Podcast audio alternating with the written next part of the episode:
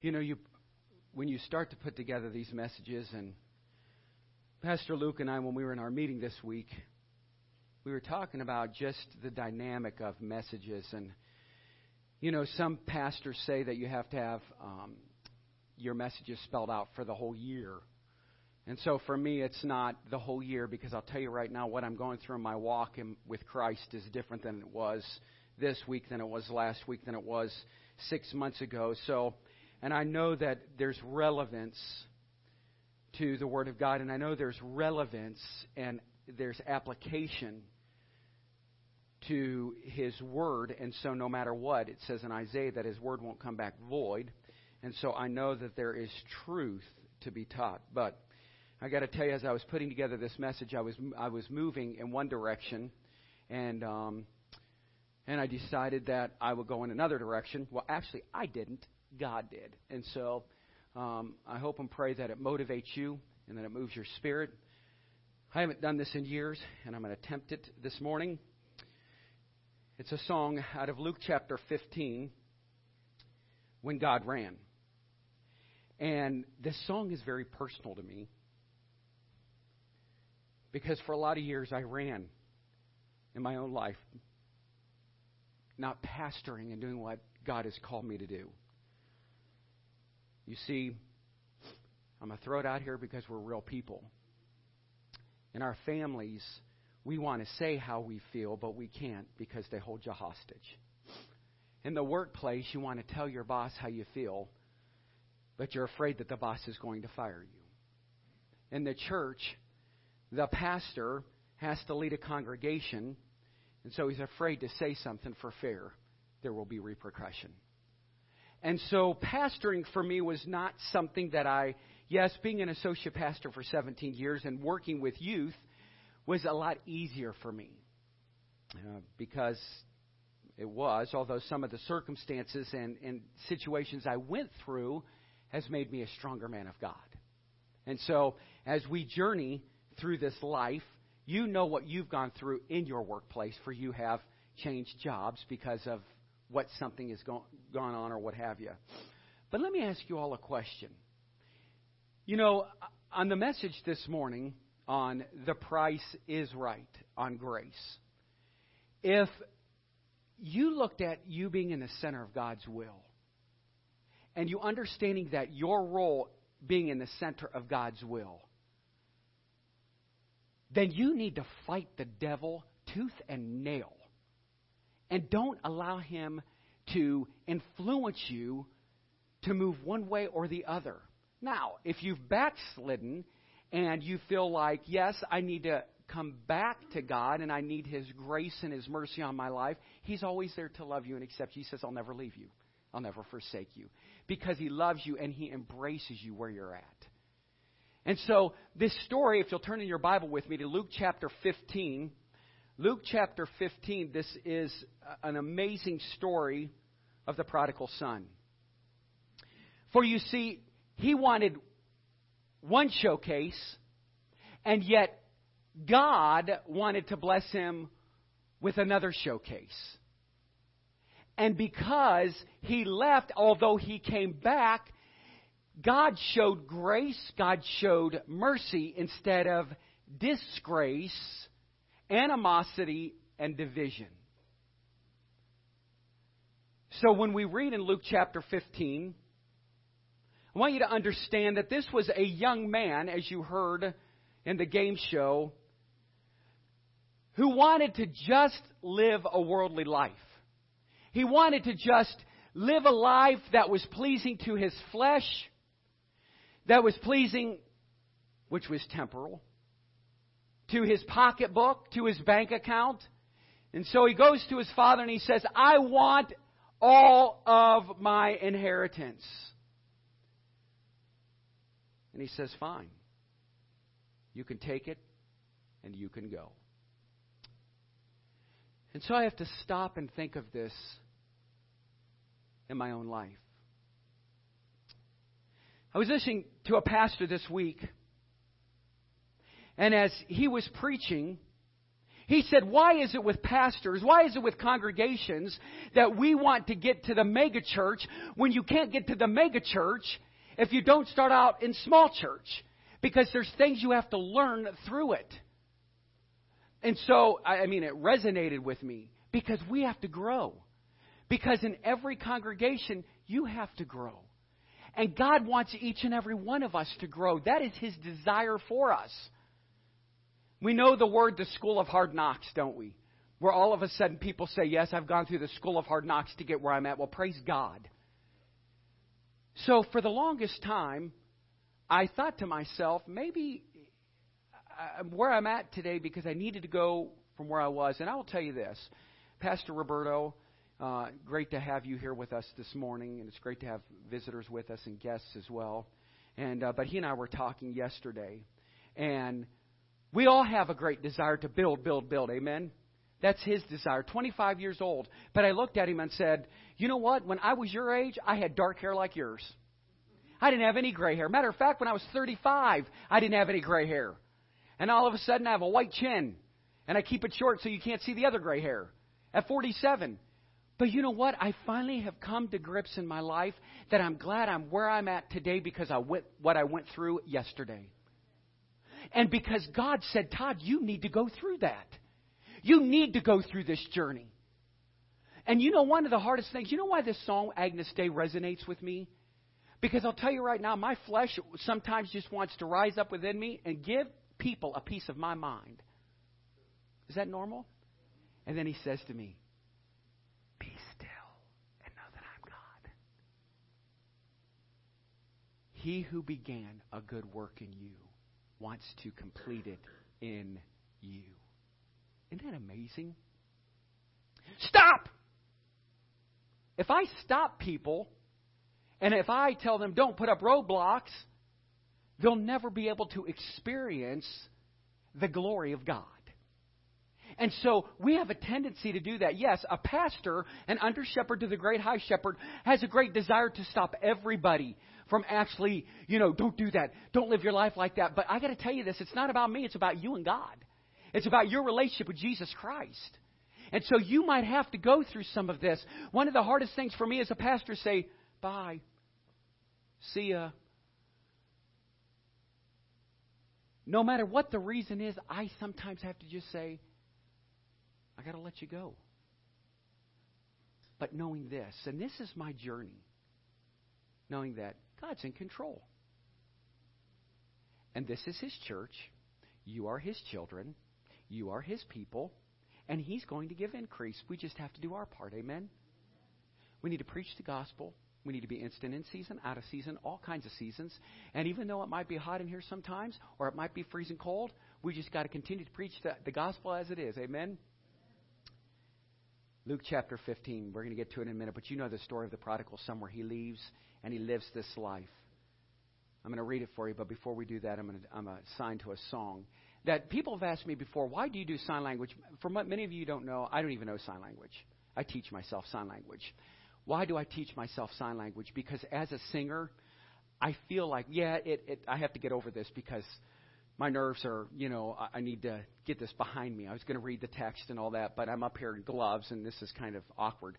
But uh, but I've always signed, and we started my twin sister and I when we were teenagers, and I do that because it helps me to express a song that might be endearing yet convicting in my own life.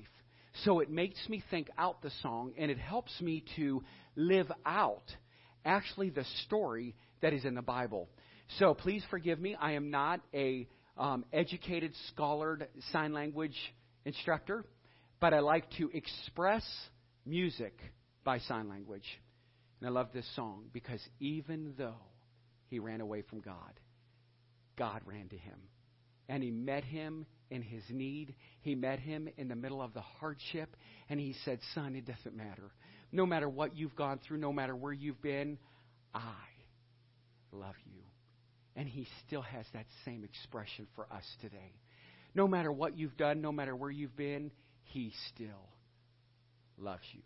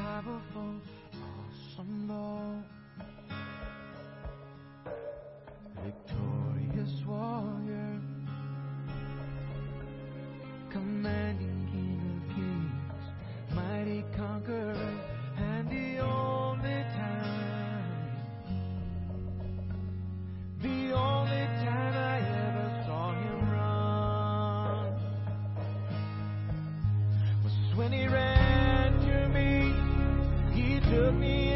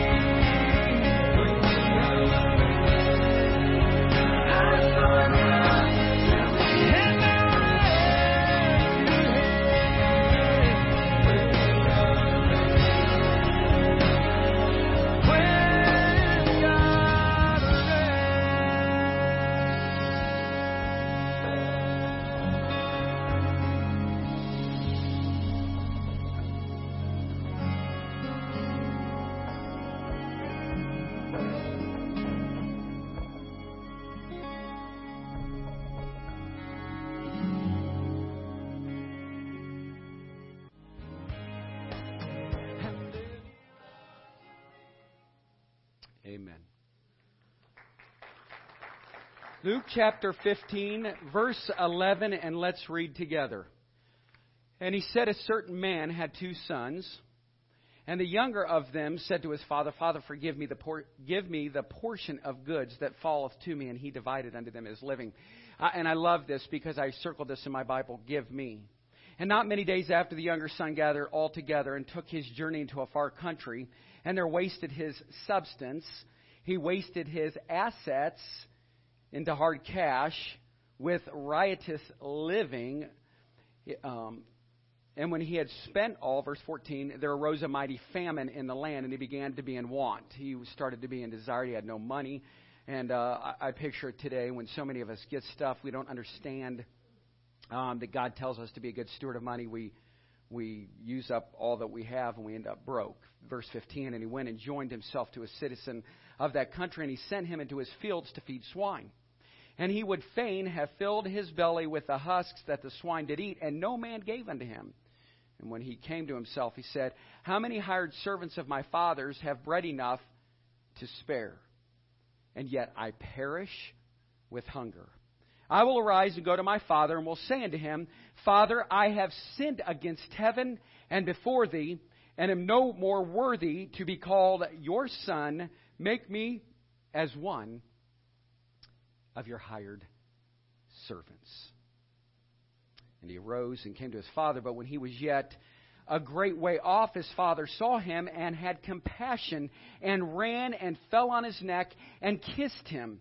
I love that, and I, I wrote this in my Bible. Preached a message once on this, and I called that the kiss of reconciliation. So, right then, they reconciled, and I love that the scripture says that he ran, he showed compassion, he fell on his neck, and it says that he kissed him. Verse 21 And the son said unto the father, I have sinned against heaven and in thy sight, and am no more worthy to be called thy son. But the father said to his servants, Bring forth the best robe and put it on him, and put a ring on his hand and shoes on his feet. And bring hither the fatted calf and kill it, and let us eat and be merry. I love that because it says, Let us eat and be merry. Don't you love forgiveness? How many of you made mistakes in this room? Praise the Lord. Just a couple. The rest are perfect. Okay, we'll see you at the altar. Deacons, be ready. All right. And, um, and the elder son, verse 25, was in the field, and as he came and drew nigh to the house, he heard music and dancing. And he called one of the servants and asked what these things meant. And he said unto him, Thy brother is come, and thy father hath killed the fatted calf, because he hath received him safe and sound. And he was angry, would not go in. Therefore came his father out and he met him. The Bible says that he entreated him, and I think that's so profound. Sometimes I, I like because the word entreated actually interpreted means begged. He begged him, please come in, please be with the family. Why is it that we have such a hard time of forgiving? And yet, we have a hard time forgetting. So, and I know for myself, and we've gone through this. I mean, it's been sometimes kind of the conversations that we've had. I'll forgive you, but I'll never forget what you've done. And uh, and so he begged him to come in. He asked what was going on. The brother was bitter. He said, "You know, now it's my rightful place. Why why is it that he gets everything? Look what he's done to you." I mean, see, here's the backdrop to this story. I believe the father wept over his son. The father wept over his son he cried and he wept and he probably, you know, couldn't go into work. He couldn't work in the fields because he was so distraught. And yet the one son's probably thinking to myself, I've been here to pick you up the whole time. Man, that, that's some way to treat the good boy, the good son. But see, what he was doing is he was teaching him the principle of mercy and of grace. And so he couldn't get it, and yet he was actually uh, I, demonstrating this love for his other son. So let's continue. Verse 29 And he answering said to his father, Lo, these many years do I serve thee, neither transgressed I at any time thy commandment. And yet thou never gavest me a kid that I might make merry with my friends. You never gave me any type of, of goat, a young goat to slaughter. Look at me. I'm the righteous one in the family.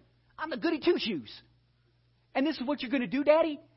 Yeah, that's what he was thinking. And yet, here, here's what his father has to say But as soon as thy son was come, which hath devoured thy living with harlots, thou hast killed for him the fatted calf. And he said unto him, Son, thou art ever with me, and all that I have is thine. Look to the person next to you and say, All you have is the Lord's. It's easy, isn't it? It's not ours. And what he was saying was, listen, all you have is mine. Everything I have to give you, I want to bless you with. And he still was was kicking and screaming, grabbed the pacifier and the blanket, was down on the floor rolling around like a baby. And so, verse 32, and it was meet that we should make merry and be glad, for this thy brother was dead and is alive again and was lost and is found. Was lost and is found. So, what is grace? The meaning of grace, and the word grace actually comes from the Hebrew and Greek word chen or charis, and it is used in the scriptures, which literally means favor. But I love this because when, when you see the story unfold, that when he says that there was grace that was bestowed upon him, I like that the, the actual representation of this, Cindy, you can hit the air. The actual representation of this is that we must bend a knee or kneel, showing love, showing mercy, showing grace. Are you kidding me? I would never bend my knee. I would not humble myself. What do you mean? I will never humble myself. It's me against her. It's me against him. And I love that word grace because when it says it literally means to bend or stoop in kindness to another as a superior to an inferior. Wow. That's amazing. His grace has been termed unmerited favor. You've heard me preach a series on the favor of God. But you see, favor or grace is more than just an attitude. God's favor was toward the unworthy. When I played the song and I signed to When God Ran, I love the words. It says, Then he ran to me. He took me in his arms. He held my head to his chest, and he said, My sons, come home again. Then he ran to me, took me in his arms, and he said, Son, listen. He lifted my face, wiped the tears from my eyes. And I love what it says with forgiveness in his voice. Wow. Son, do you know I still love you? Do you know I still care for you? Have you felt unlovely this week? Have you felt maybe not like up to par, like where you should be or where you really want to be? Know that God loves you and He cares for you. You just need to go to Him. And I love that because He bestowed favor, He bestowed mercy. But then you ask yourself this question why would the prodigal son ever want to leave? When you have a daddy who's showing you so much grace, showing you so much love, showing you so much mercy, why would you ever leave? Mm-hmm. I don't like the way that thing's going on over there at that church. They preach a word. I don't like what's going on. Uh, love. We're to love one another. We're to show grace and mercy. You know, I don't want to get off the subject here. But in our Christian life, there are going to be all kinds of people that are going to walk through the church. And the question is just because they look a certain way, walk a certain way, talk a certain way, doesn't mean that we don't embrace them the right way. So we got to still love. I didn't ask you to hang out with them. I asked you to love them, show grace and forgiveness. And I love this because I, I've thought to myself, it's so hard, and many of you know this. That we could say, yes, but I live a good life. Well, the Bible also says our righteousness is as what? Filthy rags. So God loves all people. John 3:16. You see, he wanted to be his own God, therefore he was easily deceived. He was deceived about what money could buy. He was deceived about the pleasure of sin. He was deceived about who his real friends were. He was deceived about himself. So this morning there are only two showcases to this message that I bring to you. The first showcase is what the prodigal son expected disgrace. He expected to bend or stoop. He never thought that the Father would bend and stoop to him. Isn't that amazing? I mean, so he expected disgrace instead of what? grace. Makes you really think. What the prodigal son received, point number two, was grace. God demonstrated his favor and forgiveness. Man, I love that. So we go. Point number one. We're going to go back to that. He expected that his father would treat him as the older brother did, disgrace. That he would be forgotten. That he would be disowned. That he would be severely disciplined for his actions and that he would be ridiculed. Number five, that he would be made a servant. That he would be forgotten, disowned, severely disciplined, ridiculed. And then he thought he would be made to be a servant. That was his best hope. That's all he thought. And it doesn't matter. I know I had all these riches and I had all these things, but I want you to know God loves you. He cares for you. Isn't that a wonderful thought? Michael, you're forgiven. Isn't that a wonderful thought? Man, it, it's amazing to me that with, within our life, I put myself in the place of the prodigal son. God, I don't deserve your grace. I don't deserve your favor. I don't deserve your mercy. All I deserve is hell. I act like hell. My life is hell. That's what I deserve. We've been there. then he ran to me. He took me in his arms. And he held my head to his chest. And I knew then that God loved me. Wow. So we, so we see there his unmerited favor. We see disgrace from a younger brother. We saw the grace that came from the Father. But you see, what the prodigal son did not expect was grace. He did not expect favor. That his father would be waiting for him at the end of the driveway. That his father would run to him. That his father would receive him into his arms.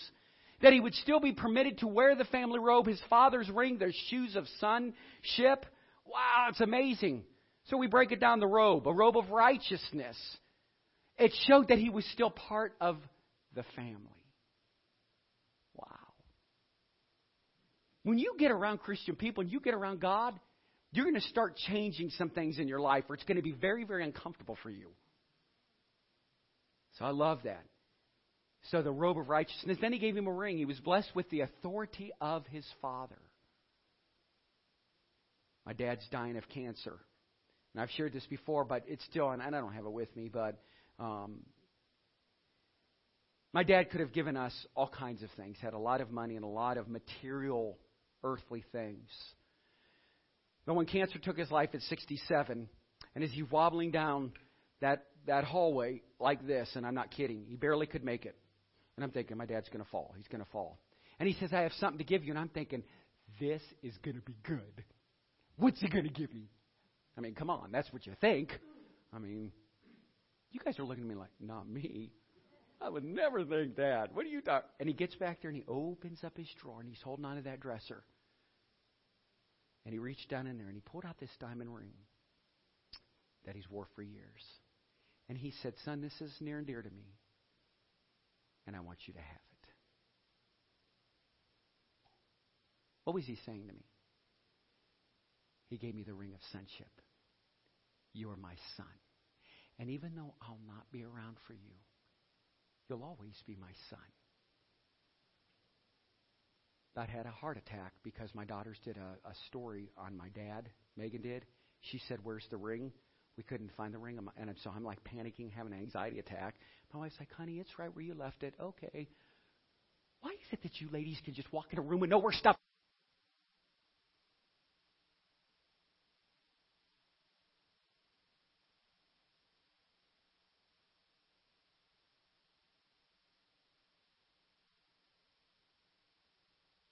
I died. And I've come to life.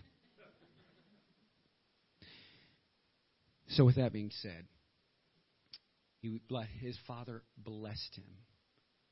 And then the shoes, he was given freedom. He was not a prisoner. that his father would throw a party to celebrate his homecoming, that he had any friends who would attend the celebration. Note that the older brother would complain or complain to his father, You've never thrown me a party with my best friends. And here's what I think is really cool about this story. What that statement implied that the prodigal son still had friends that would come to the party that celebrated his return. Look at the person next to you and say, Welcome back. Now, just think about that. I'm just going to have to sit back here just for a minute because I never do. Wow, this is great. Isn't this great to be part of the family of God? Welcome back. And I mean, isn't it great to be I mean, that's that's what's so awesome about being a part of the family. And so I think the son was even saying the same thing. He thought that he would walk in the house. Come on, you guys, you know that feeling when you walk in a house and it's like,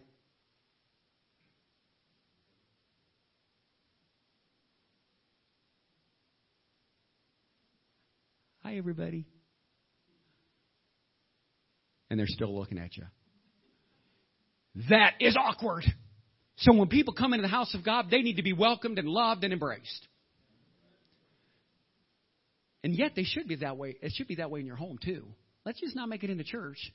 Let's make it like that all the time. Because if we are Christians and Christianity means Christ likeness, then we live it out and demonstrate that in our homes. Okay?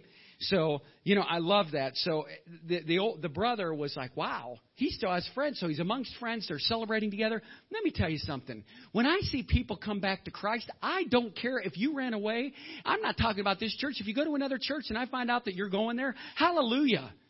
New Hope isn't for everybody. You know, that would be crazy for me to think that. But yet, I do know that there are people that I've seen walk away, when I find out they're serving the Lord, I just want to do a happy dance because it's exciting for me.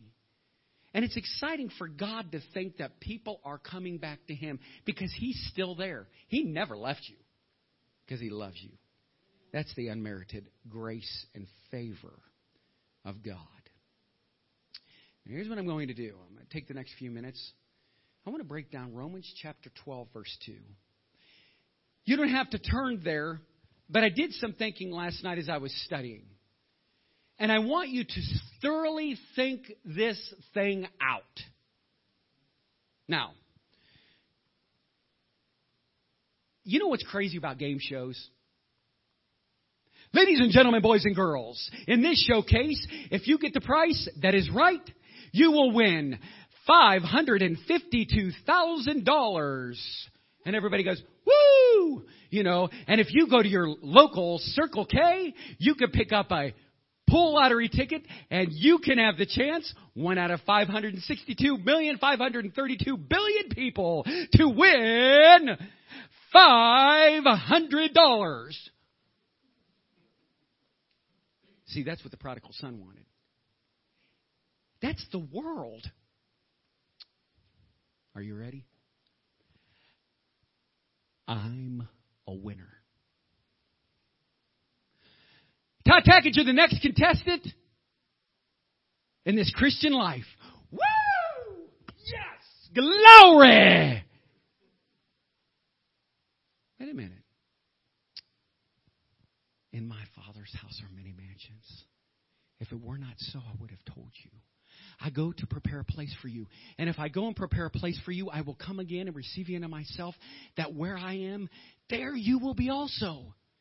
Thomas said unto him, But Jesus, how do we know the way? And Jesus said unto him, Because you know why? I'm the way, the truth, and the life. And no man, no lottery ticket, no price is right, no deal or no deal, no family feud, no wheel of fortune, no other games that are out there can come before me but my Father. Hallelujah. I don't know where that came from, but man, think about it. In my father's house are many. He owns a cattle on a thousand hills. Buddy, I'll tell you, Malachi chapter 3 says he'll open up the windows of heaven. There won't be room enough for you to receive the blessings that God has for your life. Because when you live your life and he embraces you and you embrace him, then you get to journey together. Do you think for one minute that these knees are not wore out because I go to my prayer closet and I weep over people? Yeah. I do. It's tiring. But Satan's after us. Pastor Roberto, is Satan after you? Yes, he is.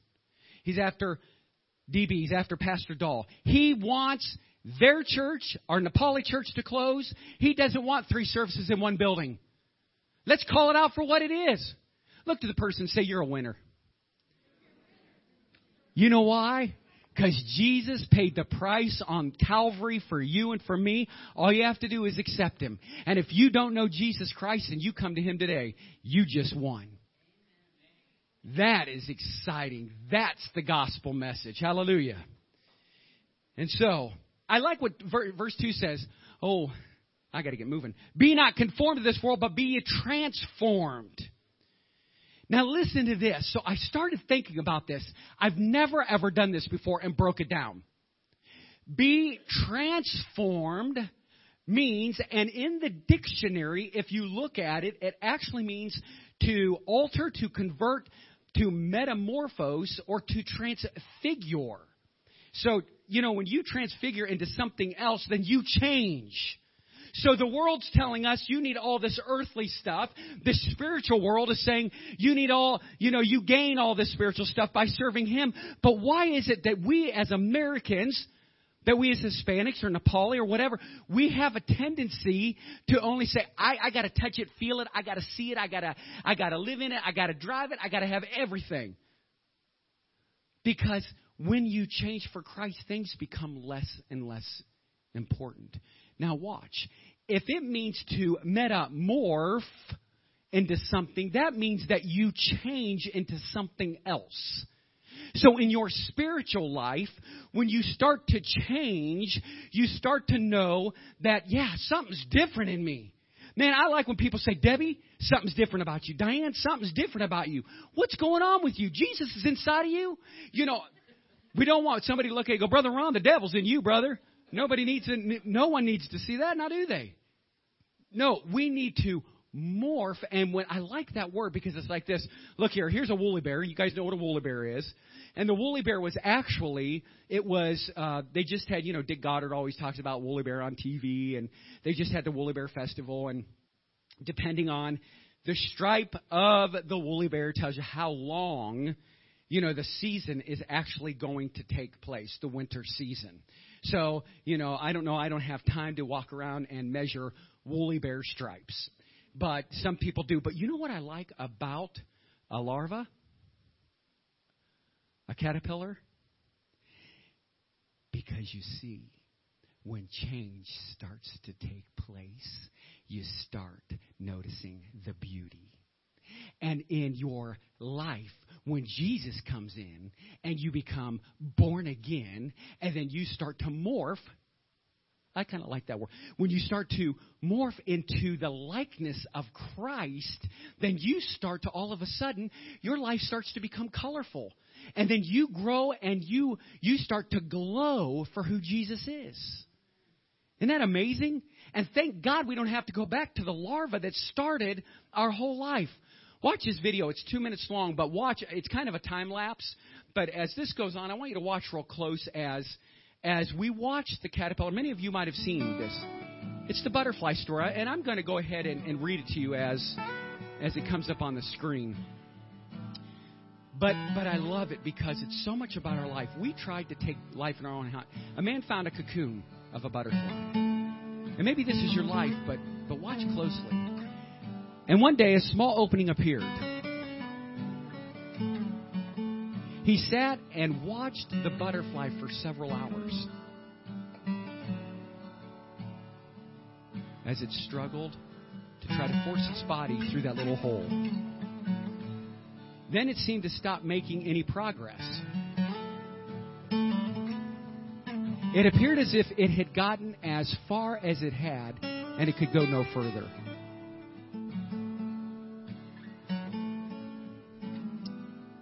Decided to help the butterfly, so he took a pair of scissors.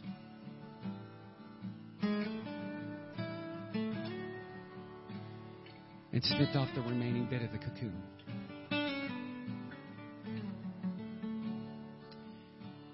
The butterfly then emerged very, very slowly and easily. but it was a swollen body and small, shriveled wings. The man continued to watch the butterfly because he expected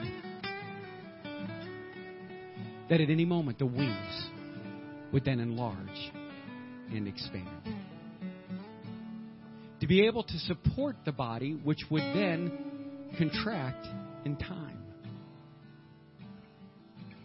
Neither happened. In fact, the butterfly spent the rest of its life crawling around with a swollen body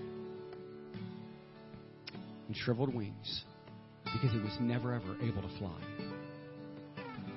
What the man in his kindness and hate did, haste did not understand was this. The restricting cocoon and the struggle required for the butterfly to get through the tiny opening were God's way of forcing fluid from the body of the butterfly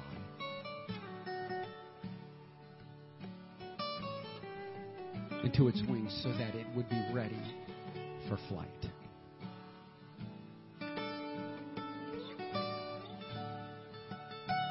Once it achieved its freedom from the cocoon, and sometimes struggles are exactly what we need in our life.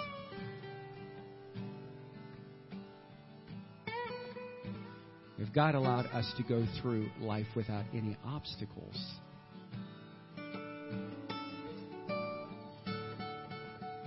it would cripple us. Hmm.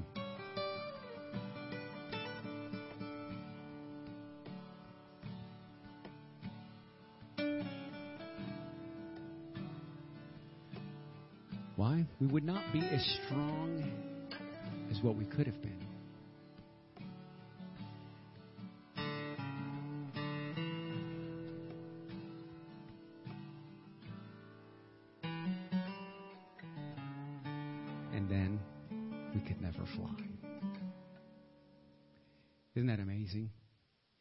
If we continue to look like the world, act like the world, and sometimes we have a, a, tendency to get halfway to where God's taking us on our journey and we stop.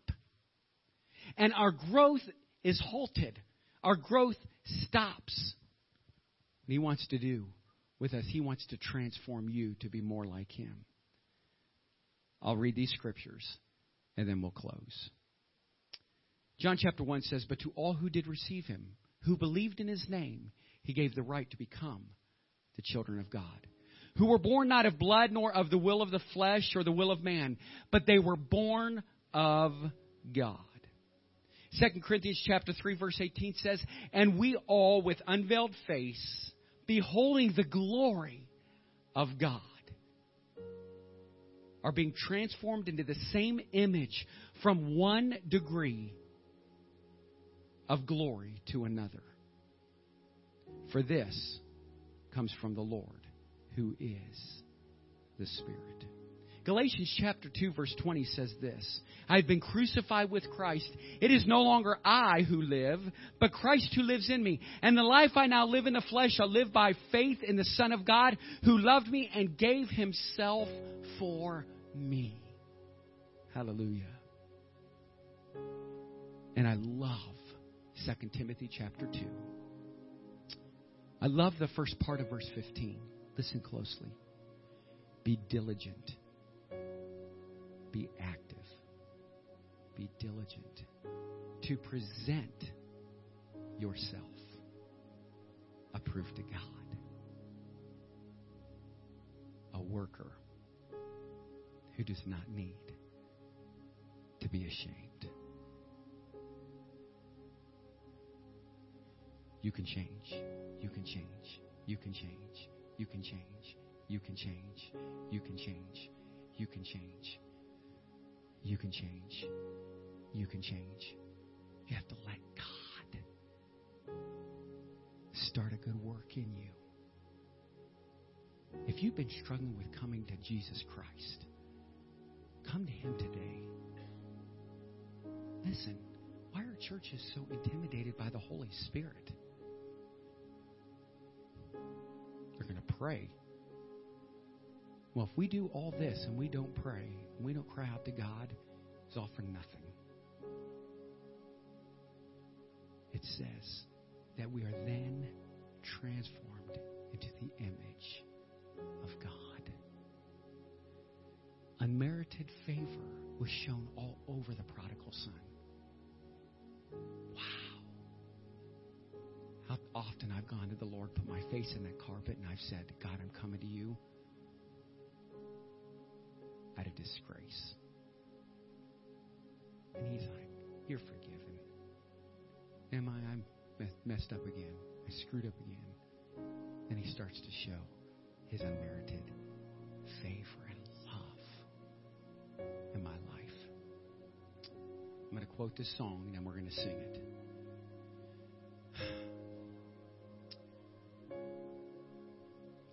This song was by Chris Tomlins. And you know it. It's called Amazing Grace. My chains are gone. But I changed the wording. So every time I saw grace, I threw in favor. But listen closely, and maybe it'll become more relevant for you. Amazing favor. How sweet the sound that saved a wretch like me. I once was lost, but now I'm found. Was blind, but now I see. Twas favor that taught my heart to fear, and favor my fears relieved. How precious did that favor appear the hour I first believed. My chains are gone. I've been set free. My God, my Savior, He's ransomed me. And like a flood, His mercy reigns, unending love, amazing favor. The Lord has promised good to me. His word, my hope secures. He will my shield and portion be as long as life endures. The earth shall soon dissolve like snow, the sun forbear to shine, but God who called me here below will be forever mine.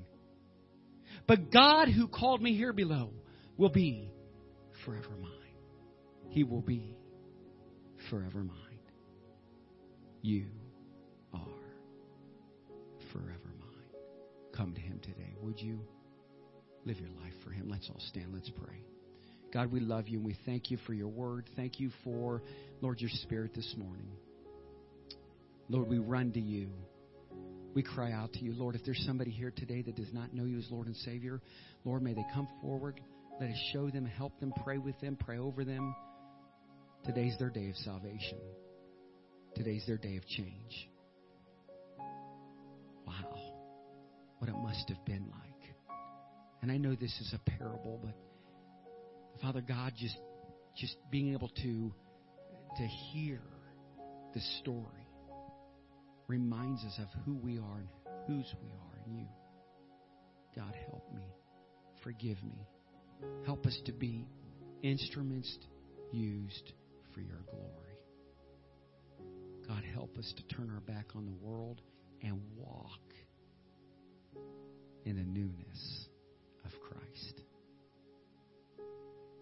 Father, there's someone here today that needs you. May they come to you. Help them grow, deliver them, set them free, for their chains are gone. Thank you for your son, Jesus, who died and yet who rose the third day to give us life. Oh God, we love you. Thank you for your word. In your name we pray.